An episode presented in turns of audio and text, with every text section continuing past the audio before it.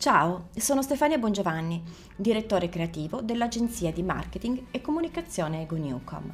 Ho deciso di registrare questi contenuti per condividere con te analisi, approfondimenti, case study, esempi, tendenze, curiosità e novità a cui ispirarsi e con cui orientare decisioni consapevoli di business, marketing e branding. Benvenuto nel mio podcast. Come strutturare lo storytelling online. Nei precedenti podcast abbiamo trattato la corretta definizione di storytelling, la sua efficacia e la sua applicazione nel marketing online. Oggi invece parleremo di come strutturare uno storytelling online. Per integrare lo storytelling online con le strategie di marketing è indispensabile percorrere le quattro macro fasi della progettazione. Prima fase, analizzare il contesto narrativo. È fondamentale studiare l'audience di destinazione, presente e futura, ed esaminare le narrazioni dei competitor. Seconda fase, individuare il problema del target e concentrare la narrazione su di esso. Terza fase, offrire soluzioni pratiche e utili alla risoluzione del problema raccontato. Questo è l'elemento chiave per distinguersi dalla concorrenza. Quarta fase, creare un posizionamento esistenziale e trasformarlo nella destinazione di marca da offrire ai propri clienti.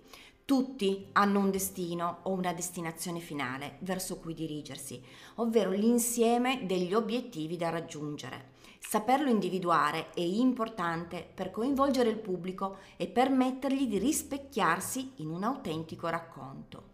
Scendendo nel dettaglio della costruzione del racconto, individuiamo le azioni fondamentali per la riuscita del progetto dello storytelling. L'ascolto di se stessi.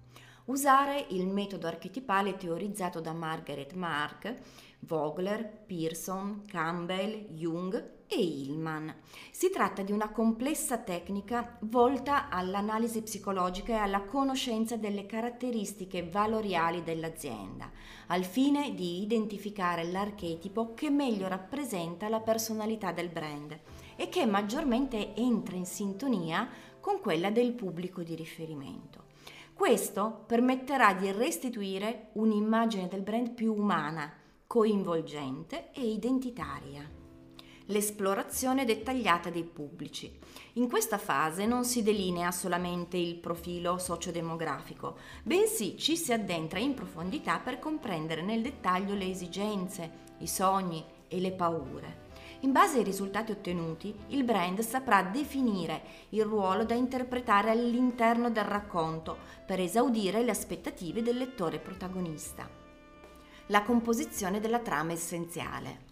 A questo punto si imposta il racconto secondo schemi narrativi ben precisi che Andrea Fontana suddivide in tu, io, adesso, situazione, problema, soluzione e grandi temi, risposta alle paure. Questi schemi dovranno essere collocati in attivatori cognitivi in grado di stimolare precise emozioni la scelta coerente dei canali di distribuzione.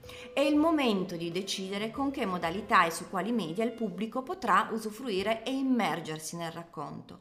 La decisione è dettata dallo stile di vita e dalle abitudini del pubblico di riferimento, ma non solo. È d'obbligo chiedersi se i destinatari sono molto attivi sui social network o se sono più attratti dalle riviste cartacee o ancora dagli spot televisivi. L'elaborazione della bozza Solo dopo aver svolto tutti i passaggi precedenti entrano in gioco creatività e abilità narrative per dare forma, corpo ed energia alla storia.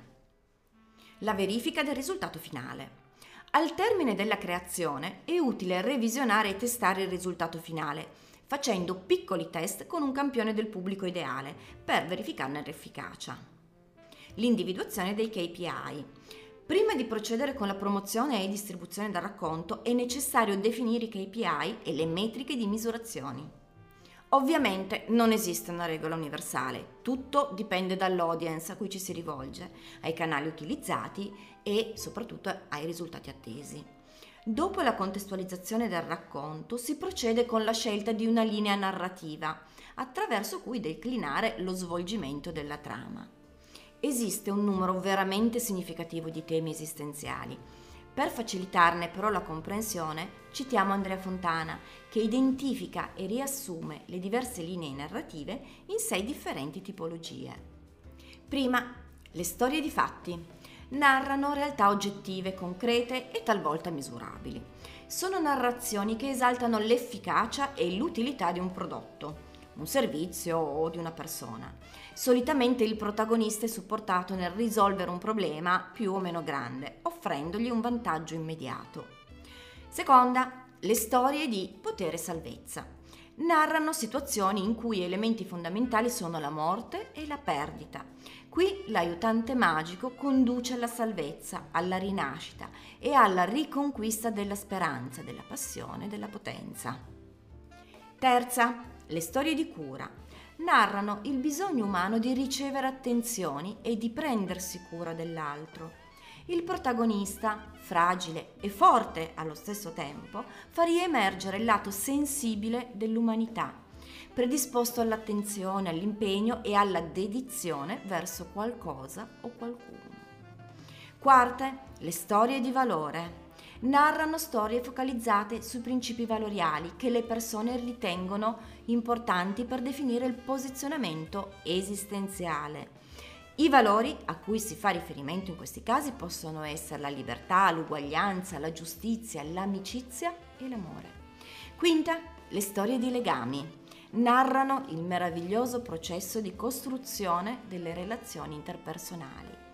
Il brand, in qualità di aiutante, avrà il compito di aiutare e supportare il protagonista a scoprire oppure riscoprire legami nuovi o perduti lungo il cammino della sua vita. Sesta, le storie di trasformazione. Narrano la metamorfosi, la conversione e la trasfigurazione del protagonista.